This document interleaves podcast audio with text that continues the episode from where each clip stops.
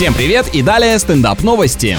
В США хозяева случайно сдали кошку в комиссионный магазин вместе со старым креслом, куда питомец спрятался и его никто не заметил. Больше похоже на киношный план тюремного побега внутри прачечной машины или типа того. На самом деле уже дома владельцы заметили пропажу и вернулись за животным. Оно не пострадало и с радостью воссоединилось с семьей. Представляю, как бы удивились люди, купившие мебель с такой начинкой. В уличном фастфуде мы хотя бы к такому привыкли, а здесь это стало бы прям настоящей настоящей проблемой.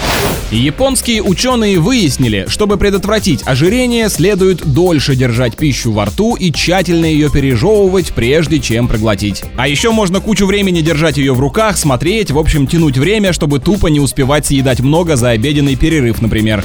На этом пока все. С вами был Андрей Фролов. Еще больше новостей на нашем официальном сайте energyfm.ru.